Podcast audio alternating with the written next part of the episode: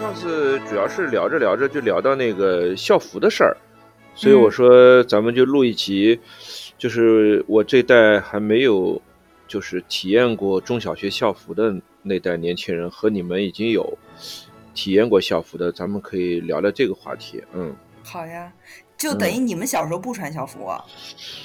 呃，对，至少说在南京吧，嗯，我这一代人就是七零后的前半段的，就是没赶上校服这一波，嗯，嗯，但是后来什么时候南京有校服的，就是我没有记得记不太清楚了，但至少说这个是，呃，嗯，你们那年代没有校服啊？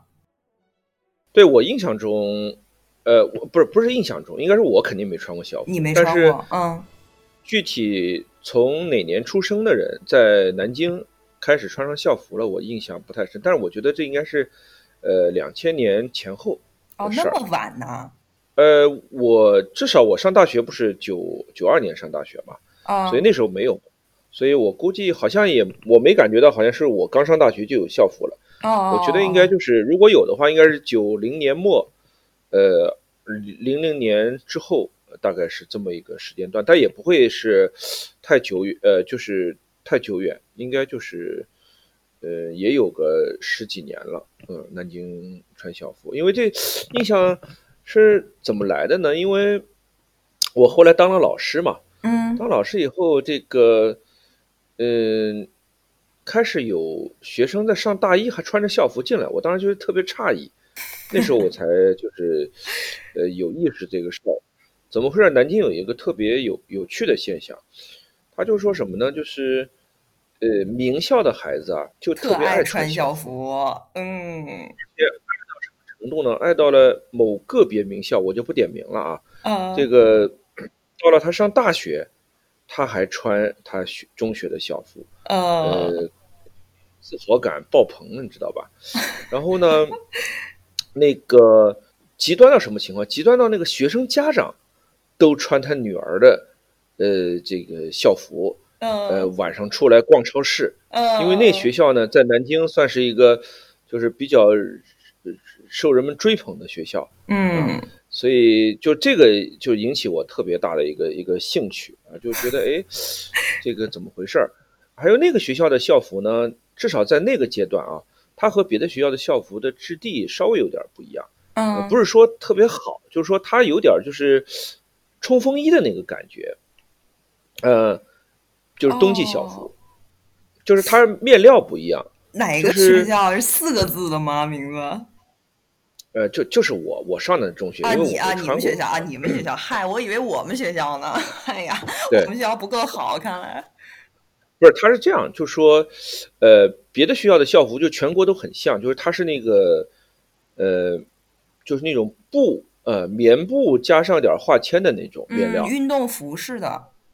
对，就是呃，你摸上去是棉布，呃，这个手感的那种，嗯嗯，呃，比较垮塌，你知道吧？就是那种如果说，呃，比较薄的话，它比较垮塌；如果比较厚的话呢，其实还还挺挺刮的，但是。因为那个就是冬季校服，它比较就是比较比较硬一点嘛，就到了那个就是春春夏季那种校服，它因为也比较薄，然后那种面料就是呃比较比较简单，呃，所以就而且你知道校服，其实我我我思考过这个问题，你你我觉得你穿过校服，你应该感觉就是，尤其对于女孩子来讲，她为什么校服就比较垮？其实它有几个原因，我个人觉得啊，对，第一个呢，它就是它往往是一种就是相对均码的，它可能就是怎么，呃，但是呢，其实按理说啊，比如说呃中号、小号、大号，你如果在平常在商场里买衣服的话，其实它什么肩宽呐、腰身了，其实它都是有讲究的。就是说你中号的人穿中号也不至于垮塌，那为什么校服这东西就垮塌呢？因为它就是说它比一般的号。就是一比一般的正常型号就是要宽大大一些啊，对，这宽大呢，我我感觉有几个原因。第一个呢，就是 它可能要让那个校服里边再穿点什么衣裳，比如冬季校服吧，对吧？衣服，对的，对，比如它里边可以加个小的羽绒的棉袄，然后外边穿那个衣服它能穿进去，所以它那个不能太贴身。第二个呢，其实我觉得就是掩盖，呃，这个性别特征哦。就是对于女孩子来讲的话，她穿那个垮塌的那种校服的话，她的那个第二性征很多，她就不太容易体现。嗯，这个我觉得是跟咱们中学里那个防早恋，呃，就是呃，这个后边的这个理念是有极大的关系的。嗯。我觉得还有就是因为这个上初中、高中什么的，然后小孩的长个子还长得挺快的，特别是男生蹿个子，然后这校服又不可能是年年买，就是入校的时候买一次，所以一般家长都还是按着大的买。对，这个是的，但是呢，其实对这个肯定是呃家长的一个考虑。一般来说，就一件衣服可能会穿个两到，最好能穿两到三年。对，这样的话以。你小学的话就是买两两套校服就够了，中学、初中买一套，高中买一套，大概就是家长就去这个肯定是节省。就是我觉得他这个，嗯，有多重原因吧。我刚才讲的那个是我我的一个揣测，我觉得应该是这样。因为你看，就是我们如果中外比较的话，你会发现，呃，国外的校服它都是呃基本上是按量身定做的。对，嗯，就是它比较能体现你的。身材，嗯啊，呃，咱们它那个款式也不一样，咱的款式是以运动服为主，他们是就是正常的衣服，但是另外还有运动服。呃，小宋，你可以考虑这个问题。啊，假定我们现在拍一个校园偶像剧，啊，你就发现校园偶像剧里孩子穿的校服，就是哪怕就是我们平常孩子们穿的校服。也是这个贴身的，绝对不会是垮塌的。嗯嗯。为什么？因为他偶像剧，他要求那个里边的那些孩子的形象是比较精神饱满的。啊，是是是，对吧？就是说，他作为导演，呃，他要考虑到这个问题。但是我学校为什么他不考虑呢？理论上讲的话，这个其实并不难，因为这个校服是交给公司统一定做的。对他选的版型，选的那个，他就是那样。对，就是要那个宽大，呃，宽松，嗯，然后呃，其实我觉得应该是跟这个有有一定的关系，嗯嗯，所以你就是从上学没穿过一天校服是吗？对，其实我个人觉得挺幸运的，就是没穿过校服，因为我我不是一个特别喜欢就是大家穿着服装一样，然后那种观念的人。嗯，但是你也不是特别爱穿漂亮衣服，我觉得。但是你还是不希望和别人一样。没有啊，那个校服并不漂亮啊。对呀。如果说我的意思就是说，你不是说你特别喜欢穿自己的漂亮的衣服，所以不愿意穿校服，而是你就是不愿意整齐划一的成为那种集体的一份子。对，我觉得漂亮不重要，我觉得但是要能体现点个性。嗯嗯。就说。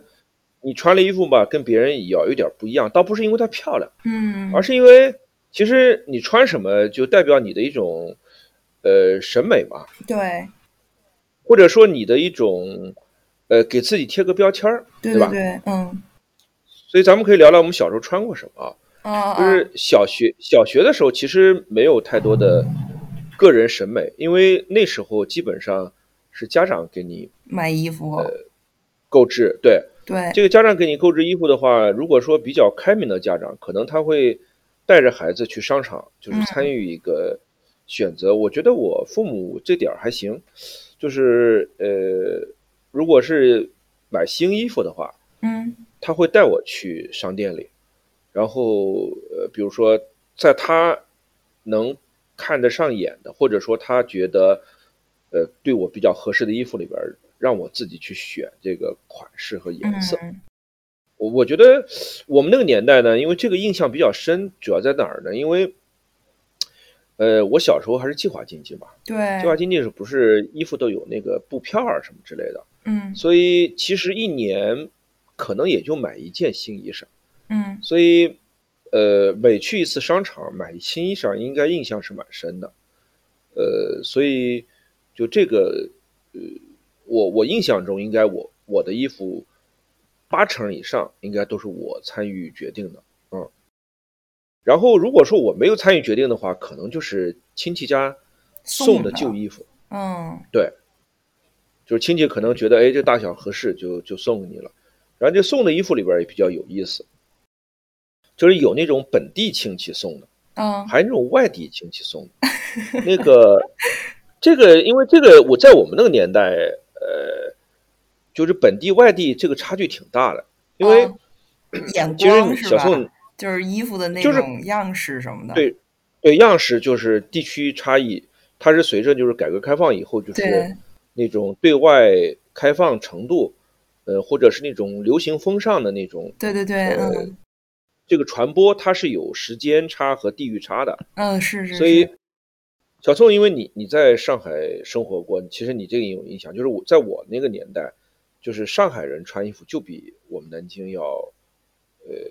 时尚一些，时尚，嗯，对，是的，是的，对。但是我们家呢，没有上海亲戚给我送衣服，我们家呢有有广州亲戚，嗯嗯，那也是，嗯，对外开放的窗口。对，而且他们广州亲戚的衣服呢，它跟上海款式还不一样。对，广州它比较接近那个香港。对，就什么牛仔裤啊、牛仔服啊，就是那种那种范儿的。对。嗯，就什么呢？就是说他那个上呃广东啊那边的那个，当时改革开放以后，他直接拿那个香港那边的款式过来，嗯嗯，他没有自己的一个，比如说呃改改动，嗯嗯，上海我觉得他有品位的地方就在于上海什么东西到了上海啊，哎，他会自己根据这个他们的一些设想去做一些改动，嗯，对，所以上海的衣服呢，它。比较，所以它能走向全国也是这个原因。原因就是它时尚，但是它不超前。嗯嗯嗯嗯，就是它是一种规规矩矩的时尚。嗯，然后穿在身上就是呃老少咸宜。嗯，就它还是你能够理解的，但是它在有一些地方的设计又比较新颖，不会就是我讲的是嗯。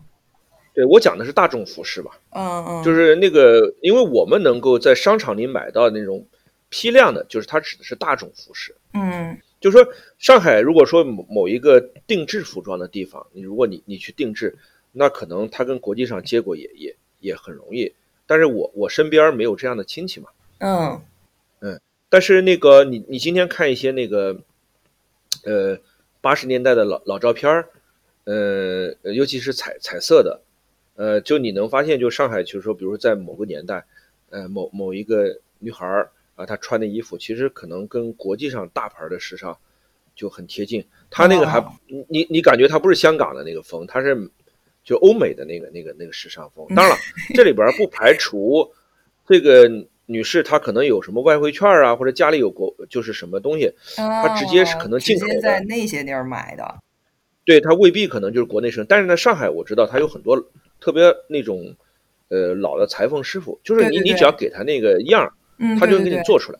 嗯，就是我们父母那那那个年代啊，就比如说，呃，他们有时候就对自己穿着衣服有想法，嗯，他们往往就会去那个裁缝店找裁缝师傅做。对，呃，告诉裁缝师傅大概自己有什么想法，比如他看了看了一部电影，对吧？嗯嗯嗯，或者说，呃，大众电影杂志啊，上面那个明星的剧照。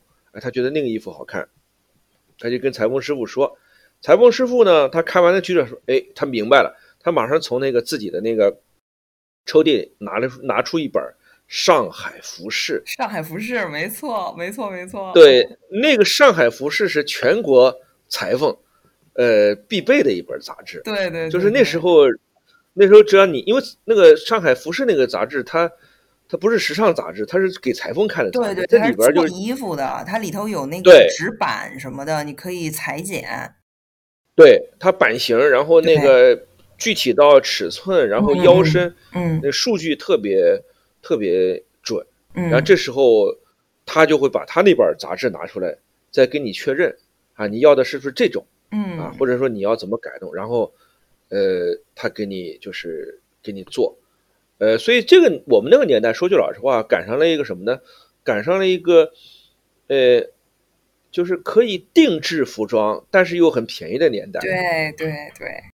因为我们那个年代就说，如果你买了布，找家门口的裁缝做的话，是比商场里买衣服还便宜的。嗯，我记得我外婆就认识一个裁缝，她每次都是去那个裁缝那儿。对，就到今天为止吧，就是上海，嗯，还有那种，呃，比较好的裁缝，嗯，就说他呢，肯定做一般衣服比商场里卖的贵了，嗯，但是呢，他如果给你做那个定制西装的话，肯定是比那名牌西装便宜。是是是。所以我我认识一些老外，呃，他们可能也是从。在中国生活比较久的那些呃朋友那儿听说的，比如上海哪个街啊哪个巷里有一个裁缝，对，他他会做那个定制西服，对，嗯，他们知道这些地儿，没错。对他那个定制西服呢，不是外，就是开在上海路、淮海路上的那种高端定制西服店，嗯，他其实就是一个会做定制西服的师傅，但是他自己就是一个一个人开一个。对，但是他做出衣服未必就差，而且可能手艺很好。这个你手艺好的话，就就有口碑嘛，就大家都会来做。没错。所以那个可能店面很小，但是做出来衣服特别棒。嗯，对，所以我们小时候那个衣服呢，也是，就是那时候，就是呃，比如说你要一般的衣服，就是款式的话，可能就是那时候童装的概念不是特别强，你知道吧？嗯。就童装的话，它可能就那么几款，呃，但是呢，那个有的时候那个个别小孩子吧，他其实挺想把自己穿成有点小大人那模样的，嗯，像那种衣服你就没法在呃童装部买，比如说你做个小中山装啊，或者做个什么东西，哦，或者做个小西服啊，就是我我想知道，你就比如说你小时候最经常穿的一身衣服是什么样啊？我我想象不到夹克，我们小时候就是夹克，夹克，嗯，但那个夹克呢，就是什么呢？就有点像，哎，你们最近不是局里局气嘛？啊，就那种那个领导干部爱穿那种夹克，你知道吧？其实我们小时候蓝黑那种吗？蓝黑布那种。孩孩子不穿那个颜色，色儿不对。孩孩子一般穿那个土灰色比黄色的。哦，这就咱们上次聊天的嘛，就说为什么孩子的衣服那个颜色比较多，就是因为它比较耐脏。嗯嗯，对。然后呢，嗯，他那个夹克呢，嗯，就是跟领导干部的夹克有点不一样，就是它上面可能是个小翻领，嗯嗯，就有那么一点点小翻领。嗯，就是它不是说那个拉链一拉到上面，然后就两个领子，它那领子往下边有一个折角小翻领。嗯啊。呃，有点像什么呢？就是我们那个年代，就是那个小夹克有点像，有两种，我我印象中我都穿过啊。嗯。一种呢，就是飞行员款的那种，就特别大家都特别喜欢。就是下面是缩起来的短，就是比较短的那种。嗯嗯嗯。对，因为孩子嘛，嗯，孩子嘛，他下边缩进来以后，他对利索，对，就是他不容易脱挂嘛。因为男孩你知道吧？他有时候在学校里，比如那时候我们学校里面那个桌子椅子啊，可能上面都有钉啊什么之类的。如果说，对，对啊，就可能有个什么东西，嗯，对，把衣服挂坏了。所以我们那时候就是夹克那种，就是家长也爱给孩子买。嗯，他是就是甚至他那个袖口都也是缩进去的，缩袖的，要么是，对，要么是松紧带的，要么呢就是可能它有一个扣。但那时候家长一般不太还是扣，没有，那那时候没有字母扣，没有字母扣那是。对那个年代，我印象中字母扣还是后来才字母扣，我记得是国外什么发明吧？那时候还没传到中国。对对对，嗯。呃，那时候都是个新玩意儿，九十年代，嗯。对我们小时候基本上是那个做的那个就是松紧带儿松紧带儿的缩袖，嗯。对，那个还有一种呢，就是呃，就是跟今天那种夹克一样，就是它可能就是前面 那个袖口那边。是单独一个 一圈儿，然后呢有个扣儿，哦，就是像衬衫的那种。对，嗯，呃，那扣呢就是正儿八经的那个扣儿，还不是今天的那个就是钉啊，哦哦哦，不是那个钉儿，不是那种呃字母字母钉，对，是纽扣，不是摁扣，对，它是缝上去的纽扣，而且不是金属的嘛，就是那个年代，像金属这个东西还是比较，我记得比较晚传传进来的，嗯，因为纽扣这东西它比较好嘛，你坏你丢了坏了，呃，可以配得上。对对对，那种金属扣，你其实丢了，你就你就你那那个年代就是它不是特别流行，所以你到那个鞋匠师傅那儿，你你就买不到那个配件儿。对，那金属扣还是就是什么牛仔服上面配的比较多，嗯，一般对那个年代布的衣服不太有。对我们第一次见呃金属扣是随着牛仔裤进来的，没错。对，关于牛仔裤，等会儿跟你说点我自己身上的小故事。嗯，对。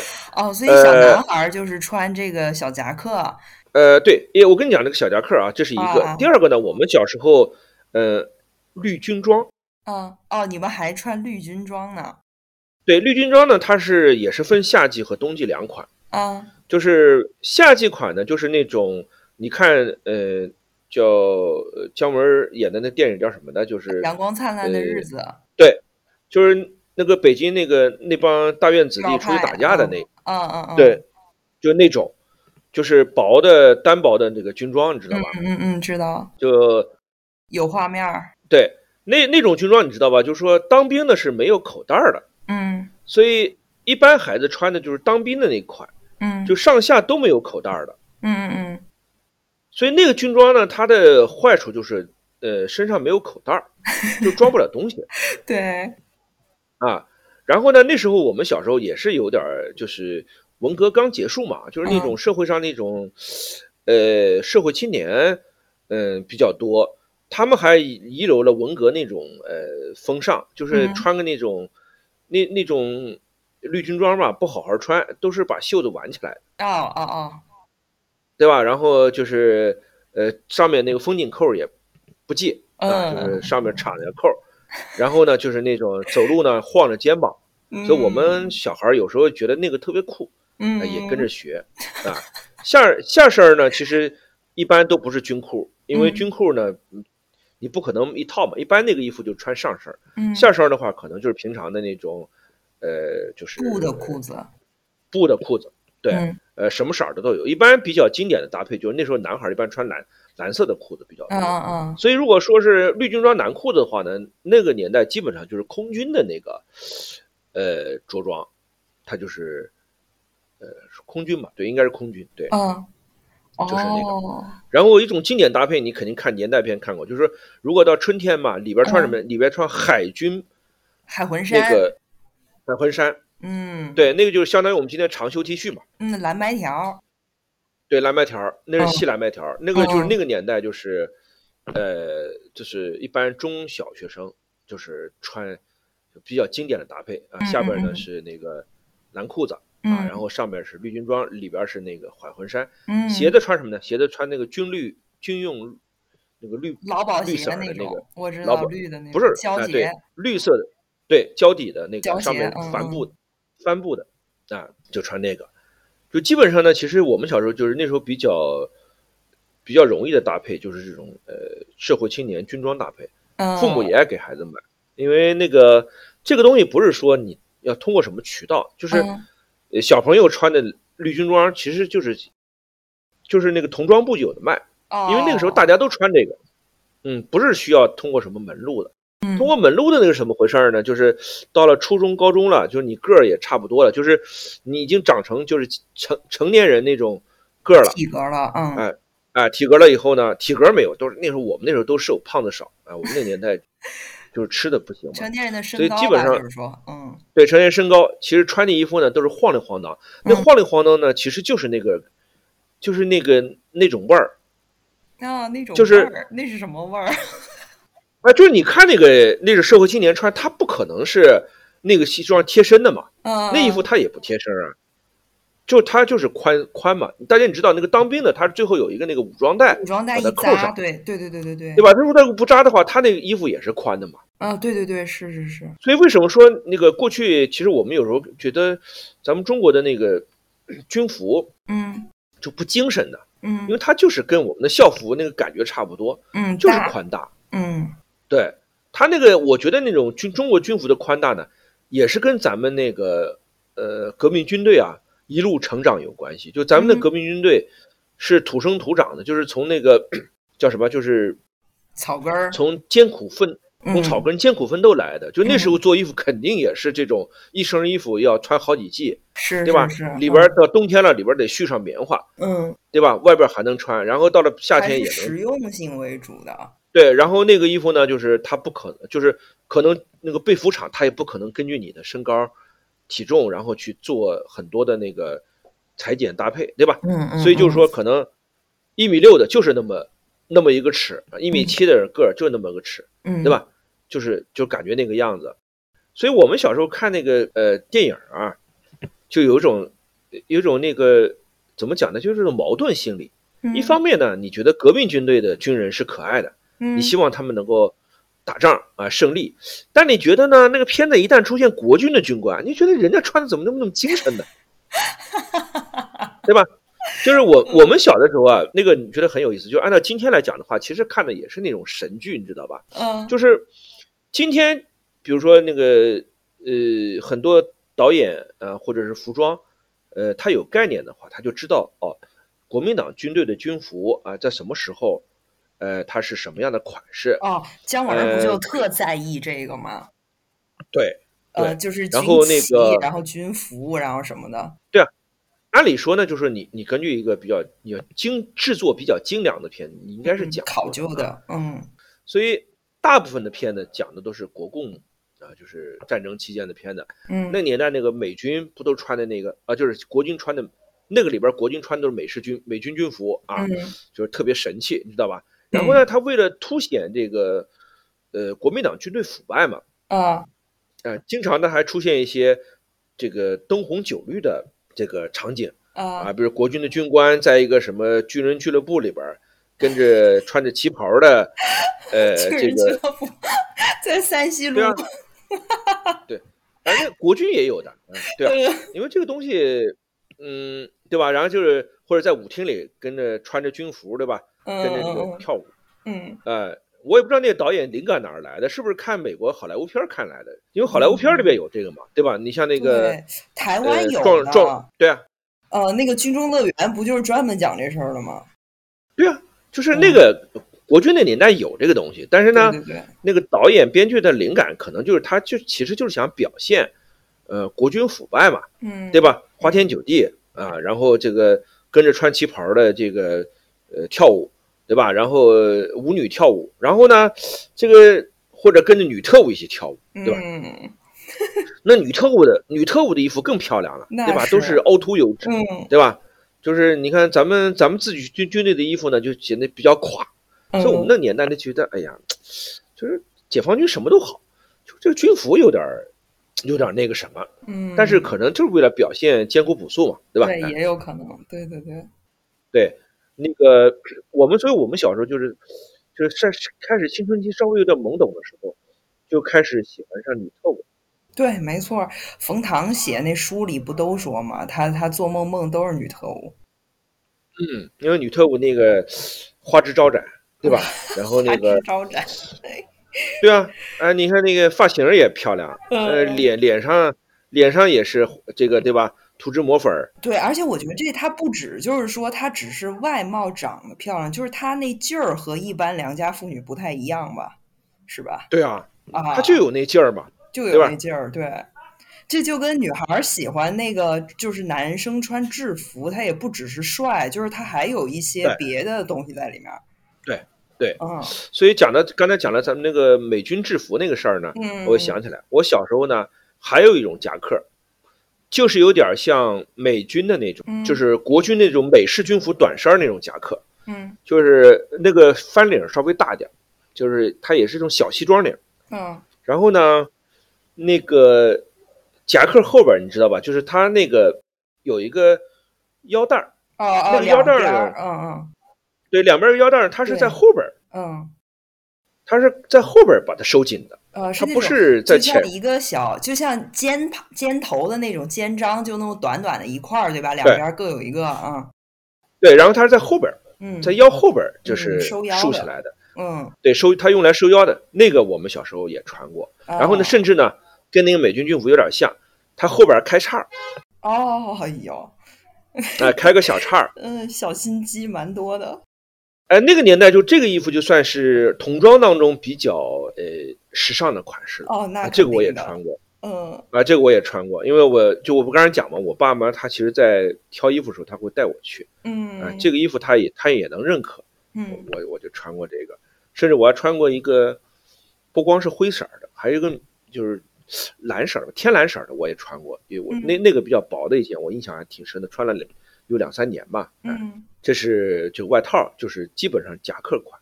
到冬天，刚才讲的军服嘛，冬天就是那个棉袄，就是你看那个我们过去那种革命电影里那个，呃，抗美援朝的战士，还有东北的那个，呃，战士，包括那个，呃，东北石油工人王进喜啊，他穿那个那个军绿棉袄。嗯，那棉袄啥样？就那个棉袄应该是穿在，呃，外套里边的夹袄。哦，夹袄，嗯。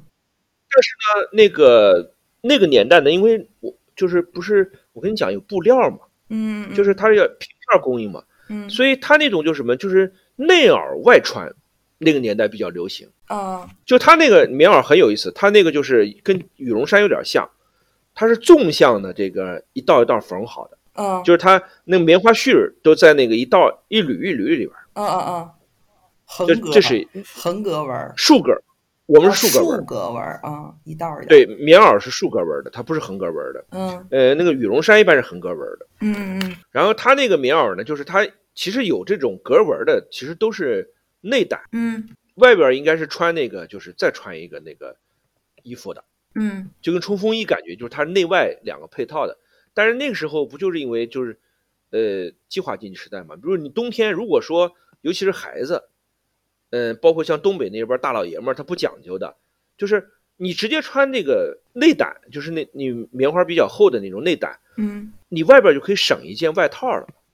啊，对呀，就是你不用特别为冬天专门为在外边套件外套了，就是你你把那布料省下来，你就可以，你春天春秋天就多了一件衣裳了。嗯，所以我们小时候就就穿过这种，就是其实是内胆的这种棉袄。哦，那是冬天穿的，啊，呃，就你可以看，呃，就是就是那个叶京拍的那个电视剧里就有，嗯，呃，与青春有关的日子是吧？对，嗯，对你你会发现他们里边有时候就穿那个，就是他没没有外套，嗯嗯嗯，就说你你你那个里边那个东西，你外派，就是你干活的时候你把外套脱了，嗯，然后你稍微脏了或者是烫个洞啊什么，你缝缝补补。都不碍事儿哦，在里面看不见。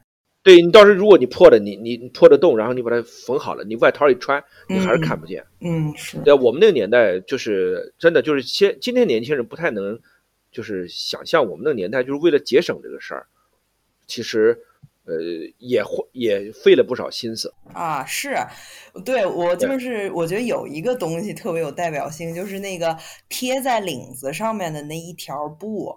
就是衬衫啊什么的那些，他在他在那个领子上再贴一条布，这样就可以让那个衬衫的寿命更久一些。对，那个后来其实跟西方一样的嘛，西方它那个列装或者是呃那个哦手肘的一块皮，对，那个那块皮或者那块布料，其实它原理是一样的，就是过去的，嗯，对，过去其实也说明就是西方社会嘛，就是它那个特定的这个。其实，其实不光是那个特定阶层了，其实贵族阶层他也有他自己的这个，呃，你你看，哪怕是贵族阶层，他那个衣服，比如说你你是个骑士，对吧？你是个打仗的，他这个肘啊什么地方，他也是比一般的那个上面会多一块的。嗯，他也是防磨，他也是因为古代物资奇缺嘛，就是你哪怕再有钱的人，对吧？你也得考虑到这个衣服不是不是那个穿的，而且不能不是过去对，不是过去那个。我们今天很难理解，就你感觉那个今天衬衫，呃，它是一体的。嗯。那过过去，哦，假领子。欧洲就比较早，对，假领子和假袖子嘛。哦，对对对对。因为它那袖子、袖子和领子是可以拆下来，然后就是到时候你要是，就可以直接换领子或者袖子的。嗯，还有就是那种，就是现在已经作为一种非常呃情趣内衣的，就是这个吊带袜，女生的，其实它也是为了就是可以分开来换。也是一种为了这个经济实用的角度，嗯，对，只是后来它又有了审美的意义，嗯，对，当然了，它那个吊带袜呢，它因为它那个就连体的那个东西，当时的那个面料，嗯，呃，它也做不到，就是连体了以后还能很舒适，无缝什么的，对，一个无缝，还有就是你，因为你屁股那块你是得做，对对对，然后什么东西，就那个年代的那种面料，它不是尼龙的，就是它不可能就是有伸缩嘛，嗯，就是哦，就是。是是是是，对吧？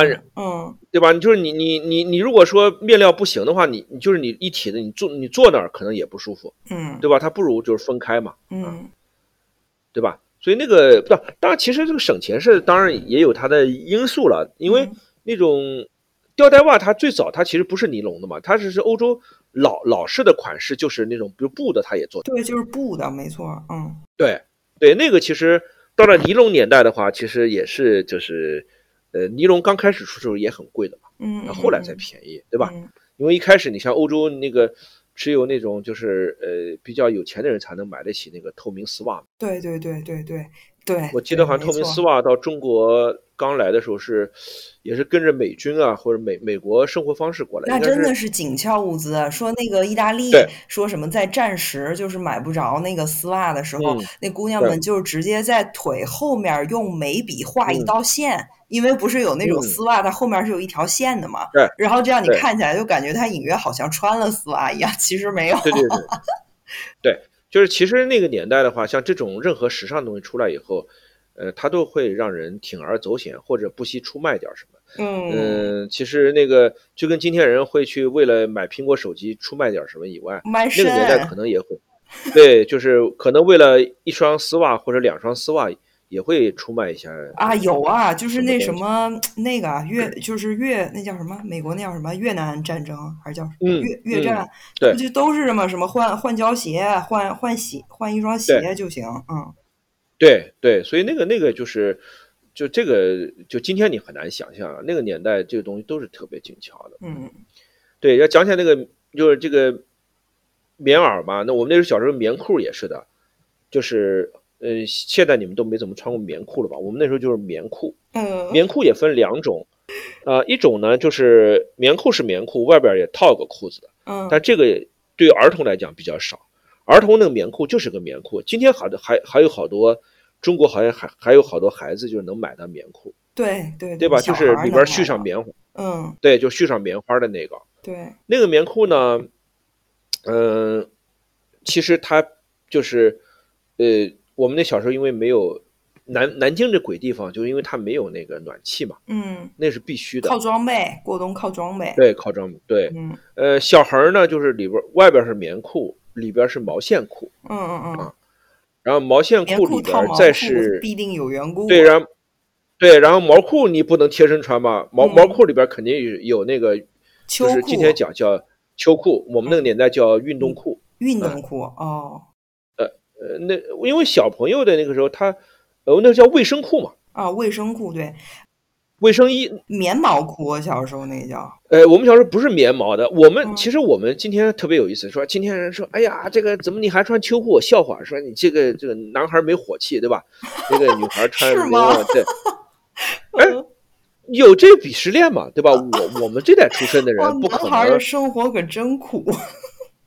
不是我们，你看我们这个年纪的人不会被这个洗脑，因为我们那个年纪从小是动起来的。这个谁谁会拿自己身体开玩笑？不对呀，没错，不穿内裤的。棉毛裤，呃，那时候叫卫生裤，这个这种东西其实它来自于西方。今天好多人看问题，他老是就是横向的看，他不纵向看。嗯嗯。就你看那个，就是很多年代片，比如说像那个反一战的、二战的片子，你看那些战士，他不就是？呃，军裤里边就是那个卫生裤嘛。嗯嗯嗯，对，它是布的，而且是穿秋裤，他们真穿。嗯，因为那玩意儿是老外发明传到中国来的，对吧？嗯，那东西不就是他那他其实他那个东西很还版型啊各方面还格格正正的。嗯，不像我们今天都是比较绵软的嘛，对吧？对，那个年代因为他们确实没有毛裤，因为老外他确实没有毛裤。嗯。所以他就得靠那层秋裤得御寒，嗯，所以他那秋裤，你看他那个，哎，其实今天你你在德国，你你不是在那个就是有的时候那个什么超市里，你会发现他他们还是今天会卖那个秋裤啊，嗯嗯，对呀，如果没人穿，不可能，不可能那个叫什么那个东西要卖要要穿的，嗯，对吧？哎，当然有有人可以不穿，比如打个比方，他商务人士家里有暖气，出门有汽车，嗯，到了。工作场所又有暖气的话，他是可以不穿的。现在还有好多裤子啊，他那裤子就是你外面看上是布料的，挺薄的，它里面有一层绒的，那一条裤子就够了。嗯，对，这裤子现在在国内就是好多年轻人为了时尚嘛，对，就穿那个。对对。它外边看的话，哎，好像是一个正常的西裤，嗯，里边其实是有续上毛的。对对对。所以我们那小时候呢，就是男孩就是他那个一层一裹一层嘛，因为这外边是一层。这个棉裤，棉裤里边是毛毛线毛线裤，嗯，毛线裤里边是一层这个卫生裤，嗯，啊，然后呢，这个袜子，啊，他要把它兜的在那个啊，全扎上上面，嗯，对，扎上了以后呢，这个毛裤再盖在那个袜子上边，然后呢，外边的那个，呃，所以那个年代就是这个毛衣，对吧？也是这个里边有一件衬衫，嗯，对吧？然后外边毛衣，因为毛衣它领子那边它老是。就是磨嘛，就是人不收摄，所以呢，要么呢里边一件卫生衣，一个假领子，嗯嗯嗯，我们小时候都都戴过假领子假领子，有假领子，没错，对吧？就是一件卫生衣上面一个假领子，那么有假领子的话呢，那个毛衣穿在里头呢。哎，它就不会磨脖子，而且呢，那个假领子，那个那个领子呢，可以放在毛衣外边，嗯，感觉你穿了一件衬衫，嗯，哎，这个就有有档次嘛。对，而且那毛衣不经常换洗，但那个领子就可以经常洗，因为它是一个很小件儿的一个一个布料。对，对，所以呢，这个外边啊，你穿个棉袄，对吧？这个基本上上身就是这样。呃，那个我们小时候冬天还有棉鞋，嗯，啊，就是。里边续上棉花的那个布棉鞋，对，但是这个布棉鞋这个东西呢，它比较麻烦，因为它下雨天不能穿，对，所以到了下雨天你就只能穿胶鞋，所以我们冬天有时候经常那个冻疮，嗯，就是因为是阴雨天，我们不能穿棉鞋，得穿那个胶鞋，嗯，或者是穿，对，那时候球鞋它也不防雨啊，对。对对，就如果是连几天阴雨，你就是胶鞋，对，连续几天穿胶鞋去的话，很有可能你脚就。嗯，呃，对了，讲一下这个冬天，我想到那个海军那个夏天呢，我小时候真穿过那个海军海军那个衬衫嗯，就是海军服，哦，后边有白色的，然后那个袖子是有点泡泡袖，但是下面系起来的短袖是吧？然后后面有个方的领子甩在后面，对，嗯，对，那个那个就是我小时候也穿过，嗯啊。呃，那个应该不是我一个人穿，那个应该是童装部就有的卖。嗯，后来我一想起来，就威廉时兴的款式。嗯，对，那个后来我一看，就威廉时代就有，就是那个是十九，就十九世纪末嘛。嗯，就德国人爱穿那个。嗯，就德国人为什么爱穿呢？因为就是威廉他特别想发展海军。哦哦，他咋他自打一开始其实就是海军，他不是说什么民用的款式改成了。对，他是其实就是海军的士军士兵的服装嘛。嗯嗯嗯。因为当官的不穿那个，当官的不是穿那个就是就是制服嘛。嗯嗯嗯。就是当兵的才穿，就是后边有那个领子的。嗯。那是水手嘛，对吧？对。然后后来就后来其实水手就模仿海军，后来水手也穿那个。对。你像海军帽，你就小时候你记得吧？我们那时候海军帽买不到，那个比是紧俏物资，因为那是属于，因为那个帽子。帽子它不乱卖的，嗯嗯嗯，就是因为那个帽子你知道吧？那个帽子因为不实用，纯粹好看，对，因为它后边不有俩飘带嘛，对对对，啊，就是那个童装部其实没有那个帽子卖啊，就是，嗯，呃，所以就是穿我小时候记得穿过水手服啊，就是后边有有个那个方领，方领，然后呢小男孩就打闹的时候就喜欢拽别人的领子，因为那个 那一薅薅住了，啊，对吧？就就是 拽回来了，跑不了了，嗯，对，就跑不了了。所以就是，所以那个军装那个东西特别有意思。就是我就想起来那个德国，嗯，十九世纪末二十世纪初，因为德国它是就是这是一个军事化，嗯，或者全民，呃，军事化的这么一个一个一个很重要的一个一个外在的表现嘛，嗯嗯，就是因为是皇皇帝喜欢穿那个军服，嗯，皇帝喜欢就是因为他要跟英国嘛，就是去。去去去争夺这海上霸权，嗯，所以当时威廉皇帝着意开就是发展水这个这个海军，嗯，呃，在那个没有空军的年代，就是海军你能当上海军，其实就比当陆军要就是感觉要高，嗯嗯嗯，更厉。害，呃，因为他那个呃更厉害，对，呃，因为海军你知道那个陆你海军你你要不晕车啊不晕船，嗯嗯嗯，对吧？就是你的身体素质要比陆军更好，然后呢，因为海军是一个现代化军种。那个船上的那种设施啊也比较现代化，甚至包括饮食啊各方面，就是你参加海军以后，你的伙食也比陆军好，你的待遇也比陆军好，需要的那些技能也不一样。对，哎，因为他对技能也不一样，你你比你会操作那种就高科技的东西，对吧？所以到后来有了空军以后，那空军就比海军就又更高一块，嗯，对。所以其实他那个刚才我们讲的军服嘛，其实军服对于民民间的这个时尚其实有影响，就是是。我刚才讲的那个就是他呃夹克嘛，嗯，但其实那个其实大家我们那个年代就是最想要一身的就是皮夹克，嗯，就是空军那种飞行员的皮夹克，呃，飞行员夹克，嗯，可是，在我们那个年代，那那就是遥遥不可及的，嗯，因为因为那个东西贵嘛，你真皮的那那种。一般人家里孩子家长都没穿上真皮的衣服，不要说孩子了，嗯，对吧？然后后来呢，就开始买的，对，而且那个那种夹克呢，它还有一个就是，呃呃，比较呃，就是让人觉得特别带劲儿的，它有那个毛毛毛领。啊，知道吗？那个毛领。就贼烦毛领，哎，可是那对男生来讲，那毛领就就是其实挺带劲的，因为是吗为什么呢。这是什么心理啊？那你就觉得那个那个有领那种领子的感觉特别强啊！哦，是不是就跟女孩弄个什么叼着围脖之类的？你就上一个档次的这一套衣服又对。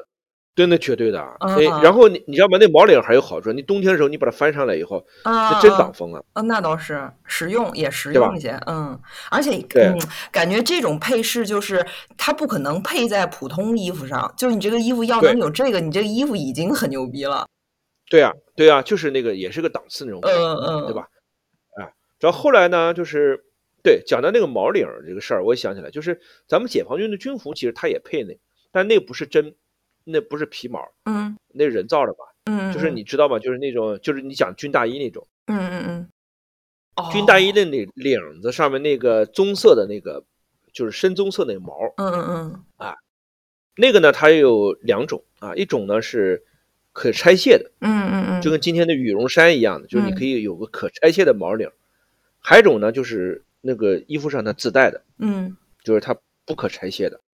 所以讲到那个军服的话，也讲到军大衣了。就军大衣呢，在我们那个年代，因为它没有小孩款，嗯，所以其实你在小学的时候，是初中时候，你大概你穿不了军大衣，因为你的身量不够高。对，就是那军大衣呢，然后到了高中的时候，其实也都一一般的人都没穿着。嗯，就是那个一般都是到了大学生穿的特别多。嗯，就你街上如果你看穿军大衣的。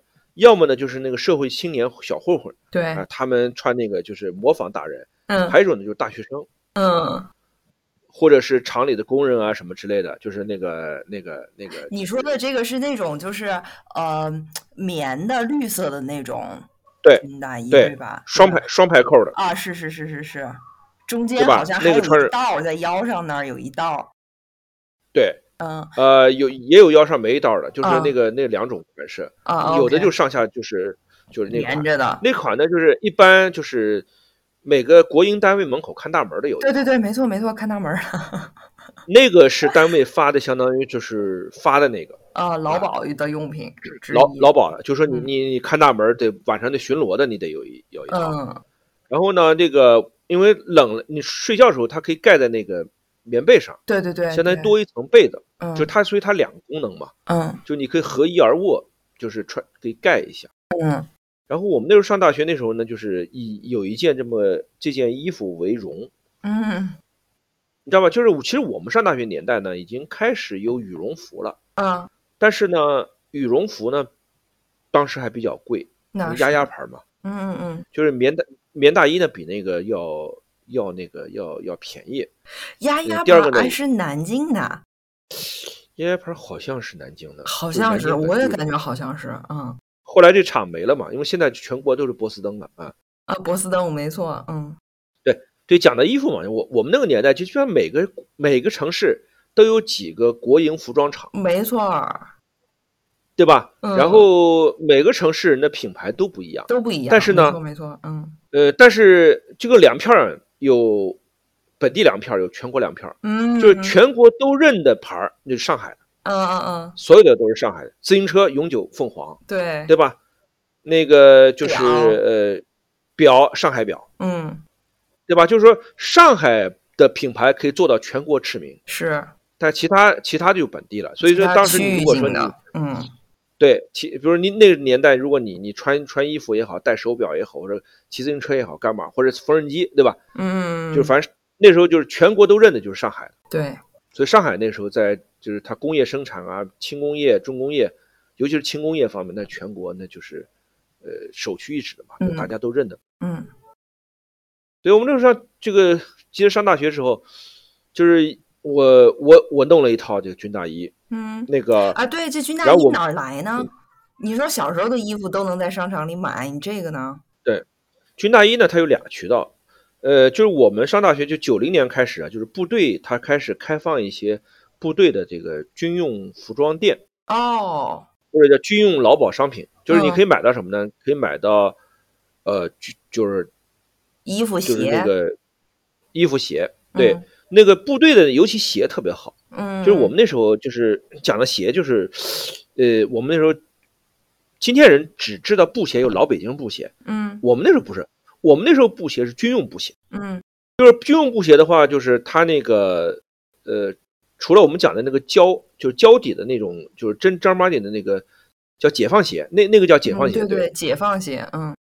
除此之外呢，其实部队还有那个黑黑色的那款的那个，就是他们叫便装的鞋，嗯。我们那是那个，其实就是什么呢？就是白底儿，然后呢下边是有一层那个就是轮胎的那个胶，橡胶哦，然后上面的面料是布的。但是呢，它和老北京布鞋最大的区别就是它那个，呃，就是收口那这儿不是老北京那种圆口的，啊，它是那种就是，呃，方的。然后旁边呢也有点就是两，你知道的，就是一左一右有俩松紧带儿，嗯，就你穿鞋的时候它可以一个松紧，呃，那个手指一勾就穿进去的那种。哦，那我还真没单鞋印象。嗯，呃，那个叫单鞋。嗯，然后呢，棉鞋呢其实也是的，就是那个其他都一样，上面是那个。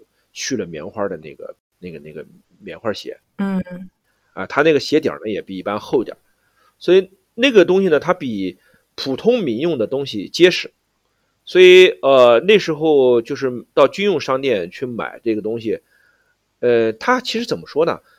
不，我我感觉不是社会上都知道，好像就是大家知道的就知道，嗯，不知道的就不知道，因为那时候呢，就是他也不做广告，你知道吧？对。就是可能你家里附近有一个，你去买过你就知道。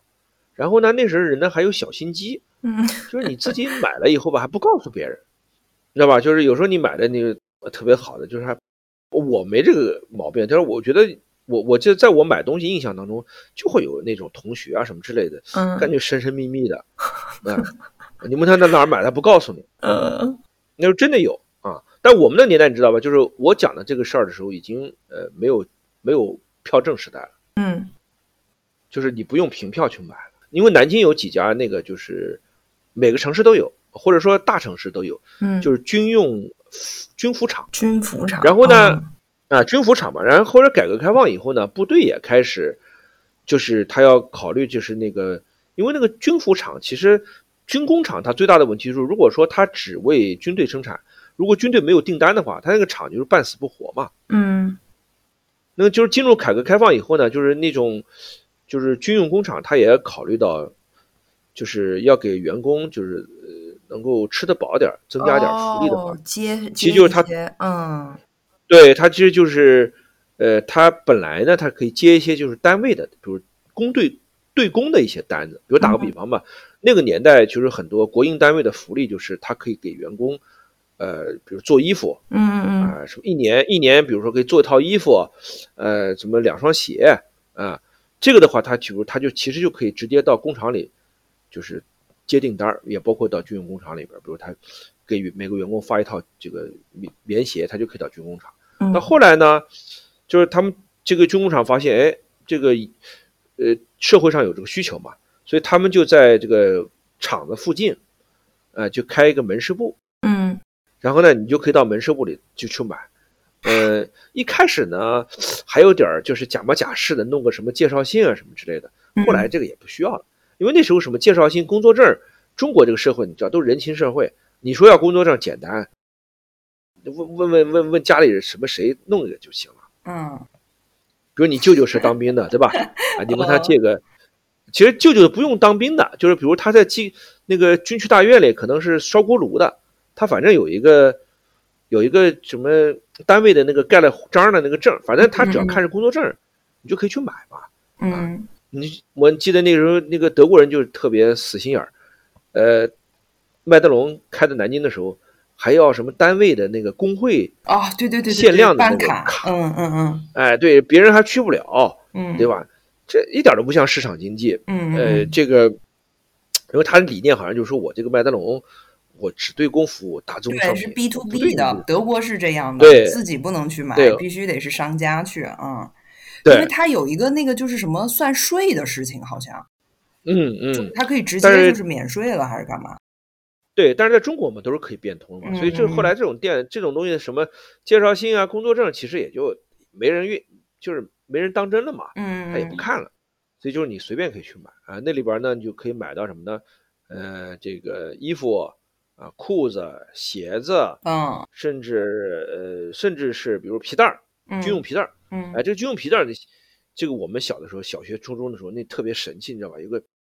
其实都是人造革的，因为你想当兵的不可能是皮质的，嗯，就是那我们那个小时候那年代已经是人造革的皮带，但是那个军用皮带你知道吧？它前面有一个那个皮带扣，对对对，皮带扣那方的，嗯，上面有个五角星，嗯，就那玩意儿吧，就第一个就是扎在腰里边，觉得特别神气，你知道吧？嗯第二个呢，那个小男孩有时候那个调皮的时候，把那裤带拿下来就追打，嗯，其实那东西很危险的，对对对，小孩他有时候不知轻重，铁坨子，嗯。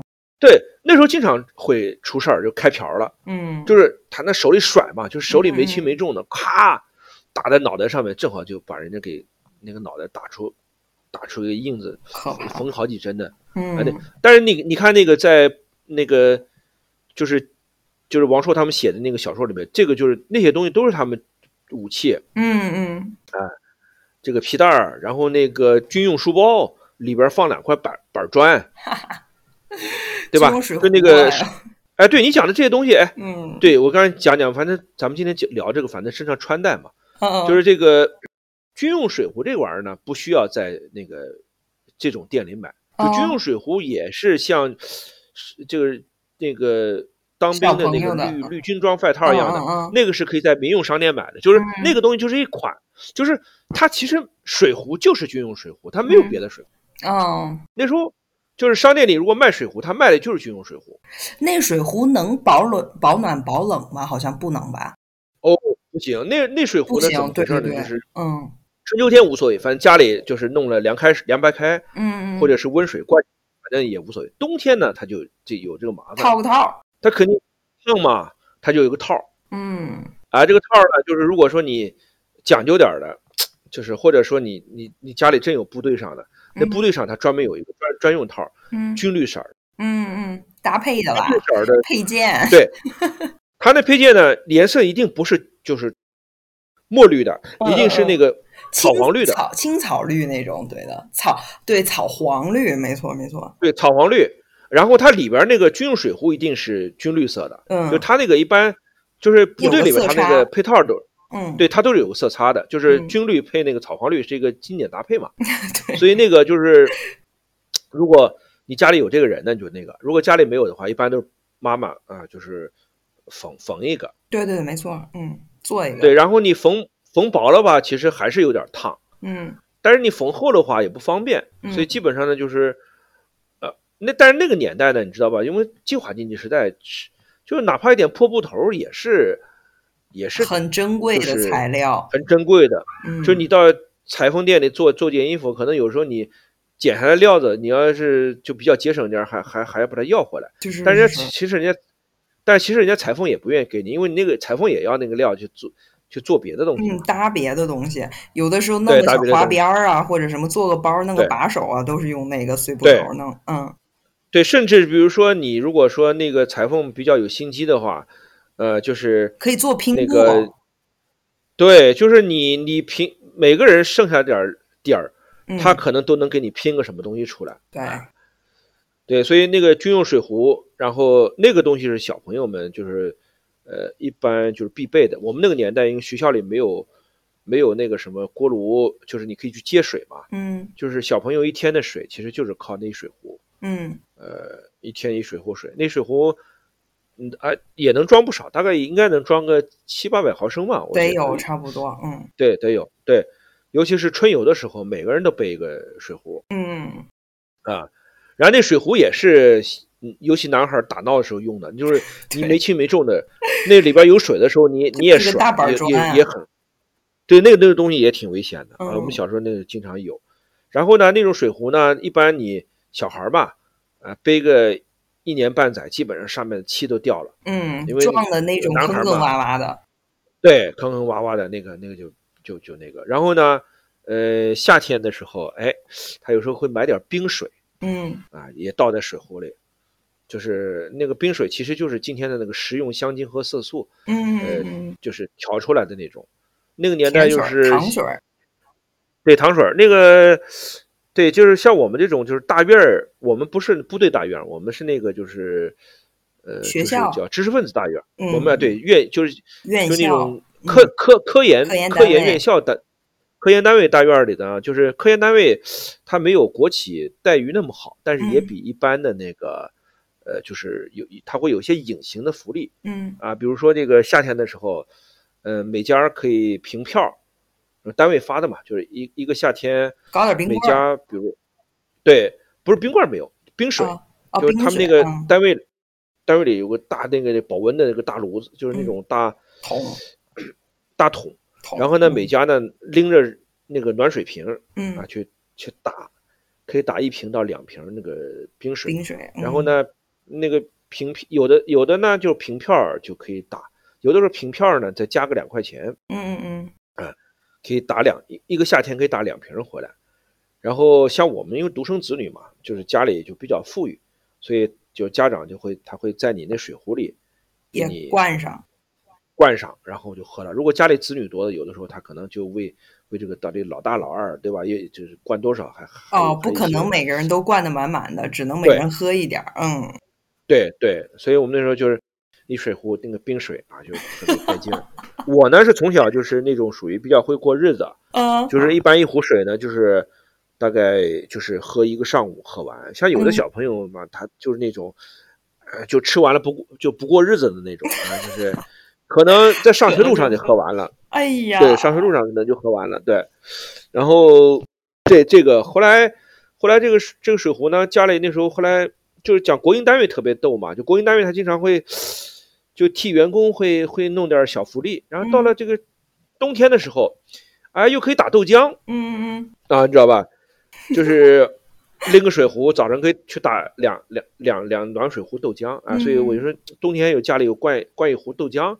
给你带在路上喝，哎，哎呦，然后春春秋天呢，就反正大概就是白凉白开，弄点水，嗯，弄点水啊，所以那个水壶那个应该一直到一个生活用品，真的是。对我我应该我印象中应该是呃小学阶段，这个水壶基本上呃是不离身的，嗯嗯。上了中学了，那时候好像我记不太清了。中学好像没有背过水壶。呃，那时候好像学校里有一个锅炉房，好像可以打水了。那你也得那时候杯具啊，你拿啥喝呢？嗯，有个杯子，有个杯子，就是去去。对，后来其实我后来我今天想想，我们那小时候就是在这个方面，其实学校里也不重视，家长也不重视。嗯。呃，我印象中到了中学时候，因为大家都不背水壶了吧？嗯，有很多孩子其实一天喝不了水，嗯，就是他没有喝水习惯的孩子，他可能真的就没有水喝。那这家长咋心太大了？不是的，我们那个年代就就学校里也不提倡喝水，啊，你知道吧？那他因为你知道吗？因为大小是个性命啊，他也得喝。哦不。我们那个年代，他真的不是。我们那个年代是什么呢？就是说，你早上家里喝饱了，就是早晨吃完早饭嘛，对吧？哦，就是就管一天吧？我的天哪！不不不，呃，早上喝呃吃完早饭，对吧？然后中间呢那不课间餐嘛？嗯，课间餐学校里他会一人一杯，呃，这个牛奶，呃，叫什么？豆浆？没有，我们那是豆浆，豆浆，豆浆。对，我想起来了，呃，就是呃，有两两个可能性，就第一个呢，你背水壶上学，还有一个背搪瓷杯上学。嗯。就那个书包旁边吧，家里给你做一个那个扣。嗯嗯嗯。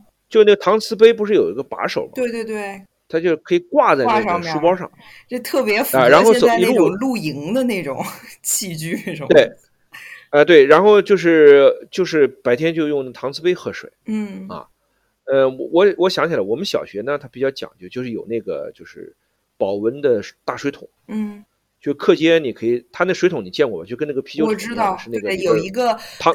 放在一个木架子上面的，然后它有最在最下面有一个水龙头拧开，然后上面是一个大圆盖儿，然后那圆盖儿一掀开可以往里面加水。对，那玩意儿的吧，其实你要是呃好奇心重，你可以打开看看。嗯。你看完以后你就不想喝水了。全是水。有的时候它那 不光水垢，有的时候还有脏东西，还有蟑螂什么，就是有有什么虫子爬，不知道从哪儿爬进去的。你看过啊？我看过，因为我小时候负责打扫卫生。啊，有的时候就是他一个星期，他那个边会就是换一次。哦，那这太可怕了！这要是现在的学校，那这学校倒霉了，真的。对啊，我我我大学军训的时候，在部队还用那个东西。后来我有次我打扫卫生，一看里边就有虫子。哎呀，就特别脏，你知道吧？因为为什么后来那天我们就发现了呢？因为和我们上大学的军训的时候，不是下就是那个。比较累嘛，嗯，其实身体抵抗力比较弱，有人真的就莫名其妙就拉肚子了，大家就是说这个饭菜没问题，后来就看了，当然也是怀疑了，就发现那水桶里不干净，嗯。啊，所以那我就觉得这个就是水，就当时就带一个搪瓷杯，嗯，那搪瓷杯呢，后来我上中学以后呢，我们那个中学里啊，呃，是有那种翻盖的书桌，嗯，我知道，呃。那个那个里边可以放不少东西呢，有的时候就把那个搪瓷杯就放在学校里，嗯，就不随身带，带走。那到学校里面拿出来以后呢，就是在那个那个那个桶里呃去接水。但你知道吗？因为一个学校里其实那个它经不了接，就是你你如果你你去晚了，可能就这就没水了，因为它也它它一课间可能就换一次，就那么俩水桶，知道吧？然后要你要走远点就到锅炉房，锅炉房那边水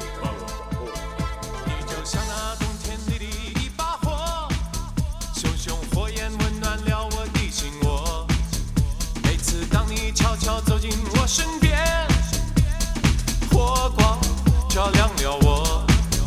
你的大眼睛明亮又闪烁，仿佛天上星星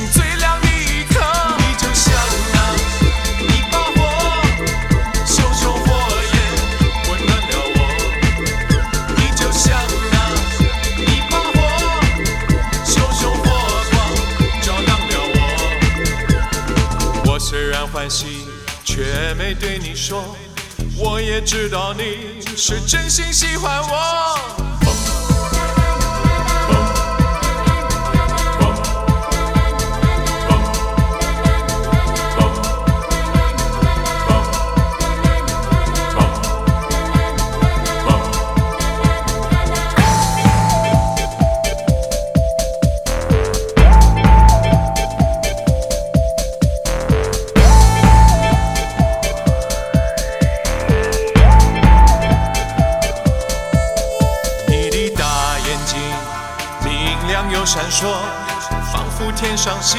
心醉